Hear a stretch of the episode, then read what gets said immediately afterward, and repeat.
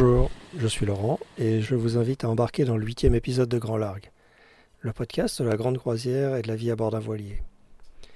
Alors, l'épisode de cette semaine est une première pour, pour ce podcast, puisque c'est la première fois que j'ai le plaisir d'avoir un invité à bord.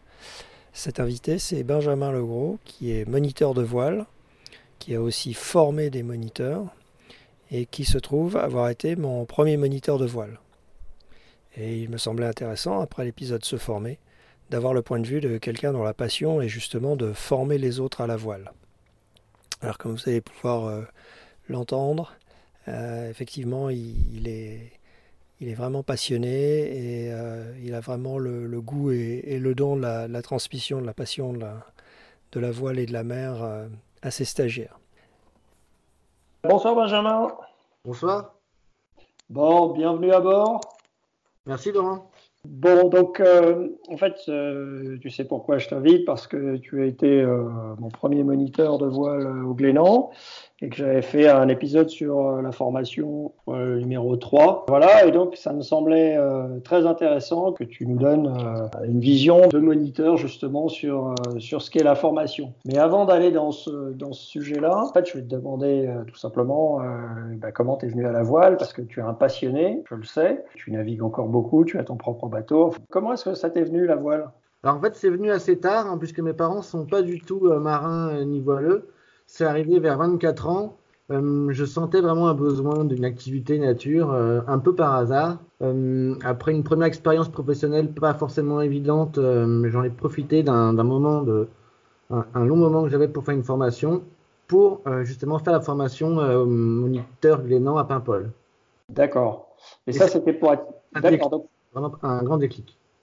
Ouais, donc, pardon, je t'ai coupé, mais donc euh, en fait, tu as démarré, euh, tu as démarré la voile et ça t'a tellement plu qu'en fait, euh, t'as, t'as continué immédiatement, t'as poursuivi. Euh... Ouais, j'ai tout de suite accroché l'activité. Ouais, super intéressant.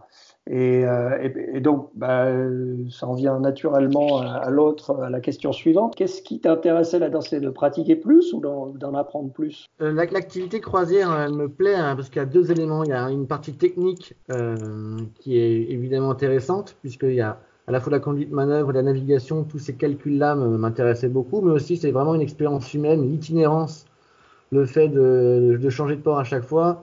Et le fait de créer une cohésion dans un groupe sur dix mètres carrés, je trouvais, ça, que je trouvais que c'était une expérience euh, vraiment euh, étonnante euh, et vraiment intéressante. D'accord, ouais, bah écoute, c'était plutôt réussi en ce qui, ce qui a concerné mon stage, parce que euh, je, j'en suis reparti enthousiasmé et tu connais la suite. D'accord, donc en fait, c'était le, le, l'aspect équipage aussi, en fait. Ah ouais, l'aspect vraiment vie en collectivité, vie de groupe, réussir à, à faire en sorte que la mayonnaise prenne pour euh, faire un projet de groupe. C'était vraiment euh, ouais. un... un quelque chose de particulier à croisière que tu ne retrouves pas forcément en voile légère où c'est plus individuel.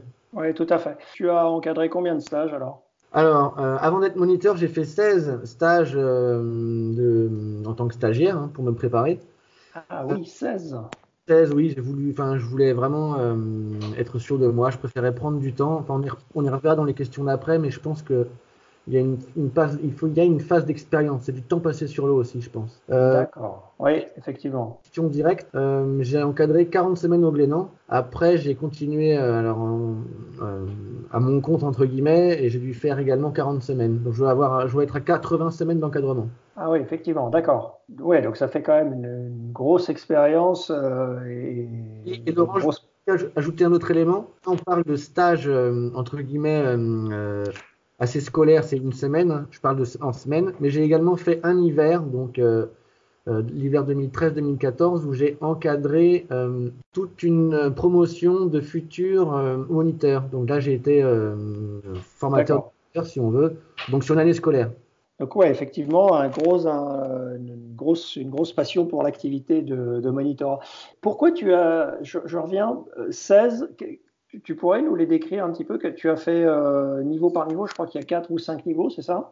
Oui, euh, donc le cinquième niveau, euh, F F B, c'est uniquement dédié pour le, la, le passage du, de l'examen, hein. Donc c'est un D'accord. niveau par... Okay. Les quatre niveaux estampillés stagiaires, euh, oui alors j'ai voulu prendre mon temps, j'ai voulu aussi multiplier les bases, puisque chaque plan d'eau a ses spécificités, euh, par exemple si tu vas à Paimpol, c'est extrêmement contraignant, exigeant avec les marées, les courants, les marnages importants, ce qui fait que tu te, de fait, tu es obligé de, te, de, de progresser en navigation, c'est-à-dire en préparation de navigation, et cetera. Euh, en revanche, si tu veux développer le S P I ou les conduites manœuvres spécifiques, c'est dur de le faire à Paimpol, puisque comme tu es obligé de faire sans arrêt plein de calculs pour ta navigation, ouais. tu ne peux pas vraiment développer les autres aspects. Donc, du coup, j'ai...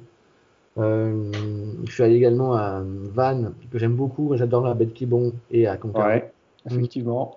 Voilà, donc c'est ces trois plans d'eau-là je... qui sont les plus proches géographiquement de chez moi. D'accord. C'est... Tu as, donc tu as fait plusieurs niveaux différents sur ces trois plans, sur ces trois plans d'eau, ou tu as refait des stages un peu similaires? Alors en fait, il y avait un stage euh, qui s'appelait Embrun intensif sur deux semaines en niveau trois, ouais. que j'ai fait trois fois. Pourquoi? D'accord. Parce Enfin, c'est un peu un stage à haute intensité. Hein. Il y a certains moniteurs, enfin, ou formateurs qui sont connus pour faire des, entre guillemets, hein, des stages commando, c'est-à-dire très intenses. Ouais. Je voulais faire ça pour, euh, en fait, je voulais, je, je voulais avoir mon monitorat du premier coup et je voulais le passer à Paimpol. Pourquoi Paimpol? Parce que c'est le, le plus sélectif. En gros, ouais. le, le réussite, il est, il est de cinquante pour cent sur toutes les bases Glénan. Mais oui, effectivement, ouais. De, de quatre-vingts pour cent, par exemple, à sept Marseillan, et il est... Mm-hmm. Nous, à, enfin, quand on, est, on était deux sur huit à l'avoir eu. Donc, il y a un, tu sais, il y a une espèce de petite légende. Enfin, quand, quand on se croise entre monos, on se dit « Où as-tu passé ton monitorat ?» D'accord. Je... Et donc, Paimpol, c'est un peu l'élite, si j'ai bien compris. Voilà, c'est l'élite. Intéressant. Effectivement, pour avoir fait un stage niveau trois euh, qui partait de Paimpol, effectivement, le, le départ a été… Euh, On a fait pas mal de, de calculs, on a tiré pas mal de bords, on a fait. Euh, enfin, c'était très intéressant comme, euh, comme départ, ouais. Euh, d'accord, intéressant. Donc, Paimpol, plan d'eau technique. Ouais, exigeant. Absolument, Paimpol, pour euh, justement ne pas avoir de problème de crédibilité, me donner confiance en moi. C'était vraiment ouais. important. En plus, j'adore le plan d'eau de Paimpol. C'est vrai que hum, la bathymétrie de la Manche est assez particulière, fait que les, les marnages et les courants sont plus importants côté français qu'anglais. Et euh... ouais, donc c'était un beau, c'était un beau challenge, je crois. Oui. D'accord. Et donc assez naturellement, donc euh, tu deviens moniteur et puis à un moment, bah, tu as envie de, de forme, d'être toi-même formateur de moniteur. Oui. Tu peux alors, nous raconter ça un peu? Bien sûr. Alors les Glénans imposent un certain nombre de semaines de stage euh, avant de pouvoir être formateur de moniteur. Oui. Euh, parce qu'il y a quand même un bon suivi. Euh, des moniteurs, hein. On est débriefé après chaque stage, on voit le, l'appréciation des stagiaires. Euh, ouais. D'un moment, euh, tu peux euh, passer à la phase au-dessus. Donc c'est variable selon les, les individus. Euh, normalement, ce qu'on dit, c'est qu'il faut au moins quinze ou seize encadrements. Bon, moi, j'en avais fait ouais. beaucoup plus. Hein. J'en avais fait euh, pas loin de trente avant de passer formateur. Mm-hmm. Euh, c'était aussi une question de timing, de temps. Euh, et En fait, comment ça se passe? Il y a une partie académique, puis après, il y a une partie, j'ai envie de dire, euh, recrutement direct. Hein. La mm-hmm. partie académique, c'est que tu es obligé de passer par un stage de formation de trois jours qui se fait en salle, euh, où tu vois des vidéos de, de, de, d'un bon niveau. Hein. C'est déjà des, des, des stagiaires de bon niveau qui, qui, qui sont sur l'eau et tu dois analyser, voir ce qui ne va pas. Euh, et euh, tu fais ça pendant trois jours et tes analyses sont étudiées. Tu as un entretien avec un jury et tu es breveté ou non. D'accord. Et cette euh, qualification-là est valable trois ans. Tu dois la repasser tous les trois ans. C'est quand même un gage. Okay. De, c'est assez rassurant. Hein. Oui, oui, c'est, c'est un gage de, de, oui, de, de qualité technique et de, de, de maîtrise, euh, enfin de maintien du niveau. Ouais. Une fois que tu as ce, ce, passé cette épreuve-là, après, il faut, entre guillemets, euh, trouver l'occasion. Et mon, mon, moi, j'ai, j'avais, j'ai, en l'hiver deux mille treize deux mille quatorze, j'avais du temps. Ça se passait très bien dans mes stages et le, le, le chef croisière de la base de Concarneau m'a demandé si je voulais encadrer pour euh, une, année, une petite année scolaire, hein, la rentrée jusqu'au mois de mai, les, la future promotion de moniteur pour la, la saison deux mille quatorze. Parce que en fait, donc, la formation de moniteur dure six mois ou c'était une formation particulière? Alors, euh, ça, ça concerne les, alors, les services civiques, comme on dit maintenant. C'est des jeunes qui, qui se destinent euh, voilà, souvent en reconversion, en échec scolaire ou qui ont du temps, parce qu'il faut avoir moins de vingt-cinq ans, de peut-être ou vingt, moins de vingt-sept ans. D'accord. C'est sur des crédits européens et euh, c'est pour des, des missions jugées spécialement. Et du coup, on... oui, c'était un stage particulier. C'est pas le cursus que toi tu as formé. Tu n'as pas passé six mois à te former. Voilà, non, ça c'est particulier, hein. C'est vraiment pour les gens qui sont vraiment à temps plein, j'ai envie de dire. Tu as passé euh, cet hiver-là à faire ça. Tu, tu sais un peu ce qu'ils sont devenus, tes, tes stagiaires? Oui, alors, euh, ouais, déjà sur quatorze, treize l'ont eu. Il y en a un que j'ai qui, qui a abandonné. Ouais. Euh, ils ont tous fait au moins une, voire deux ou trois saisons euh, au Glénan. Euh, un est devenu adjoint croisier, euh, enfin, adjoint, il, a, il, a, il a été salarié sur les îles pendant plusieurs années. Euh, un couple qui s'est formé pendant la formation est parti aux Açores, là, sur le voilier qu'ils ont acheté, après ouais. plusieurs années. Euh, certains sont devenus des salariés d'une, d'une commune à Vannes, mm-hmm. vraiment pour des, des enfants.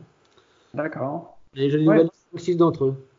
Donc, une belle, euh, un beau succès, finalement. Un grand succès, ouais, c'était vraiment très, très fort. Bon, je me suis beaucoup, beaucoup investi, hein. J'avais du temps, ça me plaisait vraiment, c'était vraiment intéressant. Il s'est vraiment passé quelque chose de très fort avec ces jeunes-là.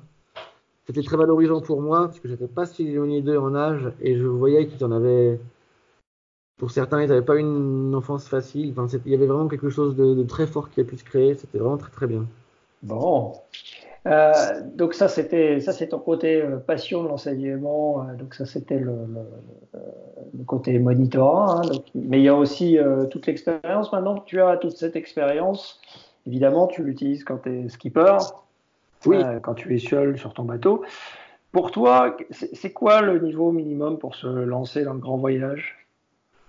Alors, euh, j'ai bien vu ton, ton analyse, hein, où tu parles de certains, enfin, de progressivité de certains stages clés à faire. Je ouais. Totalement. Mais j'ajouterais une dimension qui est celle, à mon avis, du temps passé sur l'eau et de l'expérience. Ouais. Euh, parce que l'expérience, elle, elle, elle s'éprouve aussi à travers les fortunes de mer qu'on a rencontrées. Et euh, quelqu'un qui fait quelques stages par beau temps, euh, il lui manquera quelque chose. Cette espèce de confiance en lui, cette capacité à prendre une bonne décision dans un moment critique. Euh, ça, c'est quelque chose, à mon avis, important. Et pour ça, il faut passer du temps sur l'eau euh, ou, ou au moins faire des grandes traversées avec quelqu'un de plus expérimenté qui te permettra justement de, de progresser euh, sous couvert de, de, d'un mentor.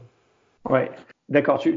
Tu as, tu, tu as quelque chose en tête là? Tu as quelque chose à nous raconter de particulier? Une fortune de mer euh, formatrice oui. pour toi? Les plus, des, genre, des moments les plus à la fois les plus exaltants et les plus terribles que j'ai pu euh, vivre, c'était une, ma transmanche deux mille seize, donc avec mon voilier Réder. Ouais. Pris donc trois personnes qui voulaient absolument faire une traversée de la Manche.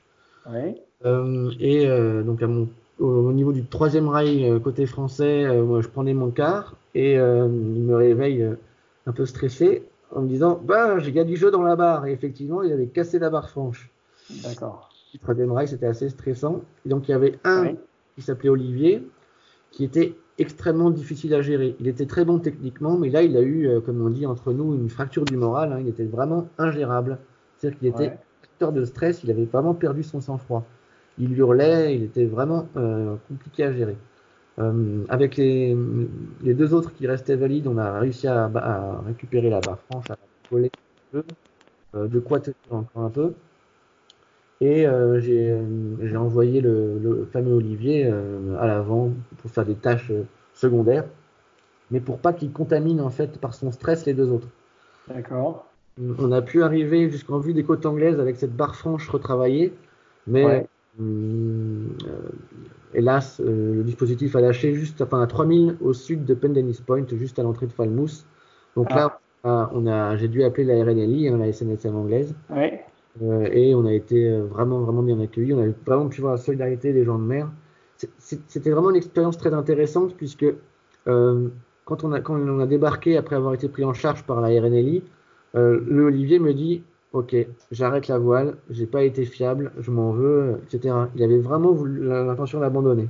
Bon, ouais. on a fait, on a profité de l'escale, on a réparé le bateau, on a récupéré très vite les, les pièces détachées, et on est reparti. Et euh, la transmanche retour s'est très bien passée, et j'ai senti vraiment que tout le monde avait changé au retour. Il y avait vraiment eu quelque chose qui s'était passé. On avait mûri, ça avait distillé cette expérience, ça avait vraiment euh, fait progresser les gens. Et moi aussi, moi le premier. Hein. Et euh, cette expérience-là, du coup, je pense qu'elle a été très très bénéfique pour tout le monde, notamment pour lui. J'imagine. Et ouais, donc en équipage, donc évidemment, il y a toute une, toute une partie psychologique qu'il faut gérer, c'est intéressant. Donc effectivement, il y a quand euh, il y a qu'en étant sur l'eau, finalement, dans des conditions pas toujours euh, simples, qu'on, qu'on peut acquérir cette expérience. Oui, alors, euh, cette expérience, elle a aussi un, un, un rôle, euh, enfin, j'ajouterai un élément, il faut aussi une expérience dans des conditions difficiles. Ouais. En fait, là, je, viens de, je reviens d'une navigation avec un, un, donc un stagiaire qui avait l'ambition d'emmener sa famille aux Açores. Ouais, il a ouais. fait plusieurs stages de formation qui s'étaient très bien passés. Il a bossé techniquement, mais il n'avait fait que des stages estivaux, par petit temps. Et là, il me dit, ah ben, je sens bien, je suis prêt pour partir aux Açores avec un bateau de dix mètres, euh, en sécurité. Et on part en fin de B M S euh, au départ de Sainte-Marine vers Groix, donc une station. Oui, d'accord. Ça te rappelle quelque chose? Oui, tu aimes bien les fins de B M S. Je confirme. Et euh, voilà, franchement, il y avait du six, et il y avait quand même des rafales à sept huit, hein, puisqu'on a étalé un de, de trente-six nœuds. Ouais, et j'étais pas fier, hein, parce que mon bateau reste petit malgré tout, mais on les a étalés quand même. Et euh, ce qui était très intéressant, c'est qu'en arrivant, il avait vraiment changé. Il avait pris de l'humilité, il s'est dit, bon, je vais quand même faire d'autres stages, il faut que je renavigue, je ne suis pas en mesure d'emmener euh, ma femme et mon fils aux Açores là. Il, il a été, euh, en fait, il a, il a eu peur, hein, c'était, ça, c'est totalement compréhensible, c'était assez éprouvant comme navigation. Et il a, c'est une, on peut dire que c'est une sorte de fortune de mer qui, l'a, qui lui a appris l'humilité, je pense. Et je pense que ça lui a peut-être euh, été bénéfique. Il ne faut pas qu'il parte trop tôt. Il ne faut pas partir. Il mmh. prendre son temps. Oui, prendre son temps. Oui, Pro- progressivité. Mmh.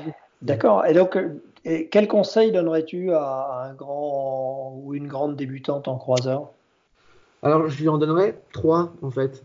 Euh, d'abord, donc, comme tu le dis, euh, prendre son temps, ne pas être pressé, pas partir dans l'urgence. Temps bien planifié. Deuxièmement, je dirais, euh, essayer de trouver quelques personnes relais euh, avec qui tu t'entends bien, qui peuvent te transmettre euh, des choses. Euh, et troisième élément, euh, s'appuyer sur des éléments en ligne, euh, un peu comme ton blog par exemple, ou sur des livres. Tiens, ça c'est intéressant. Qu'est-ce que tu conseillerais toi comme livre? Quels sont les livres que tu recommandes?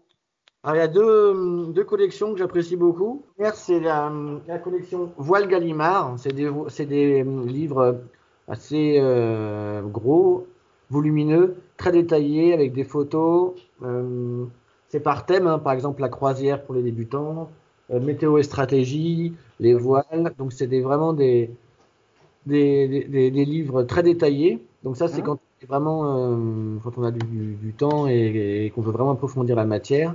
Sinon, dans un deuxième temps, j'aime beaucoup aussi euh, la collection Comprendre, éditée par Voile-Voilier, qui sont sur une thématique précise. Hein, c'est des ouvrages d'une quarantaine de pages, un format euh, A quatre, euh, avec, tr- bien illustré, très pédagogique. Et euh, bon, j'ai, beaucoup, j'ai beaucoup fiché ces, ces, ces ouvrages-là, notamment pour des préparations de stage, puisqu'ils t'expliquent, par exemple, comment régler son voilier, comment fonctionne la carène, la navigation hauturière.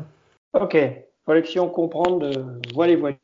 Ok, bah écoute, euh, je pense que c'est intéressant. On a parlé de Réder, ton voilier, tu peux... Qu'est-ce que c'est comme voilier? Donc c'est un voilier euh, de type First deux cent soixante-dix-sept de construction Beneteau. D'accord. Alors il a été complètement euh, euh, personnalisé, hein, puisqu'à la base, ouais. donc, c'est un voilier euh, bon, euh, bon marché, typé course croisière. Euh, j'ai remis dessus un panneau solaire, euh, un vrai groupe froid. J'ai changé tout le jeu de voile. Il est, il est plus équipé maintenant comme un baroudeur que comme un voilier de course croisière. Et euh, ouais. je passe beaucoup de temps dessus. Et qu'est-ce qui, qu'est-ce qui t'a, qu'est-ce qui t'a poussé à acheter ce modèle-là en particulier? Autrement dit, euh, quand on est, euh, quand on est moniteur, qu'on a donc une grosse expérience technique, est-ce qu'on achète de la même façon? Est-ce qu'on est un acheteur lambda ou pas? Alors. Je dirais plutôt que, en fait, un, un voilier, c'est vraiment la, la, la, la représentation de la personnalité de son propriétaire. Et mmh. euh, en fait, moi, je voulais euh, un voilier qui marche assez bien, qui soit assez marin, sans être pour autant complètement spartiate. Donc, c'est un espèce de compromis euh, compliqué, comme un budget euh, limité, hein, et euh, je suis en plastique pour des questions d'entretien. Oui, effectivement. Et euh, aussi pas trop grand, parce que j'avais quand même dans l'idée de pas forcément, enfin euh, de, de pas naviguer en équipage trop trop nombreux. Au moment où je l'ai acheté, je commençais déjà à, à être en limite de potentiel de, de supporter des équipages trop nombreux. Mais ça, c'était lié à l'effet quatre-vingts semaines plus l'hiver avec euh, treize, enfin quatorze euh, aspirants à gérer. Donc, euh, il y a, il y a forcément, j'avais envie de, d'un bateau à taille humaine que je pouvais gérer tout seul. D'accord. Euh, et donc, le, le, le First vingt-sept euh, te donnait les... la base nécessaire pour justement faire les personnalisations nécessaires, c'est ça? Alors, avant d'acheter, j'en ai quand même loué plusieurs pour tester. D'accord, ouais. De plusieurs modèles différents? Ah oui, euh, ouais, ouais, ouais. D'accord. J'ai, j'ai plusieurs plans d'eau différents, avec plusieurs, euh, alors soit avec des particuliers, soit avec des, des entreprises de location. Mmh. Euh, alors, j'en ai vu par exemple un que, qui m'a complètement euh, convaincu de ne pas l'acheter. C'était le vingt-cinq sept, hein, donc juste la gamme en dessous. C'était très compliqué, il partait très rapidement au lof, la barre était très ah ouais. compliquée et à deux pieds d'écart on les sent. Hein. C'était vraiment, euh, il était beaucoup moins marin, beaucoup moins apte à affronter les dangers de l'océan et du coup ouais. c'était ça ne me conviendrait pas. Oui, parce qu'effectivement, tu as fait quand même quelques belles navigations euh, euh, du côté des, des mers celtiques avec euh, Réder. T'aimes bien monter vers le nord? Ah ouais, ouais, j'aime, j'aime beaucoup les îles britanniques. Ouais, d'accord. Donc effectivement, euh, pas toujours un temps très euh, très clément. Et tu as d'autres envies, d'autres projets de voyage en voilier? Alors oui, euh, avec euh, ce fameux euh, équipier dont je t'ai parlé là, qui avait provoqué le, enfin, qui ouais. provoqué la, la rupture du safran, on ouais. est resté très amis. Il a beaucoup progressé et euh, il est devenu très très bon. Hein, euh, Il, a, il m'a complètement dépassé techniquement. Et, euh, il est sur circuit professionnel en compétition à, du côté de Port-le-Cat et il voulait ah, m'embarquer. Effectivement, ouais, d'accord. Oui, il voulait m'embarquer dans la Transquadra, l'Atlantique en double qu'on peut, qu'on peut faire à partir de quarante ans. Oui. Et euh, donc ça, c'était le projet du moment. Alors, euh, il y a peut-être autre chose qui se pro, euh, profile à l'horizon, puisque donc bon, euh, j'ai rencontré une fille qui s'appelle Audrey, qui est charmante, qui fait beaucoup de compétitions également en classe huit. D'accord. Euh, je pense qu'on va très vite euh, avoir des idées de navigation en commun aussi. On en a D'accord. parlé, mais on parle beaucoup bateau. Et, euh, tu, tu, parles de, tu parles de navigation en compétition ou de, ou de grand voyage? Bah alors voilà, ça c'est le problème, c'est que la Miss elle est plutôt compète et moi je suis plutôt voyage. Donc il va falloir qu'on trouve un compromis. D'accord. Oui, c'est, c'est, deux, c'est deux activités euh, qui peuvent être très complémentaires l'une de l'autre, mais qui euh, c'est, c'est une question de rythme, je pense. Oui. Ouais, rythme, rythme d'escale et rythme de navigation. Ouais. Oui. Ok. Pour terminer, là, tu aurais un petit truc, une astuce, un tour de main, un petit truc que tu aimes bien, euh, qui t'est particulier, enfin que tu qui, ou qui te tient à cœur et que tu voudrais bien partager avec nous?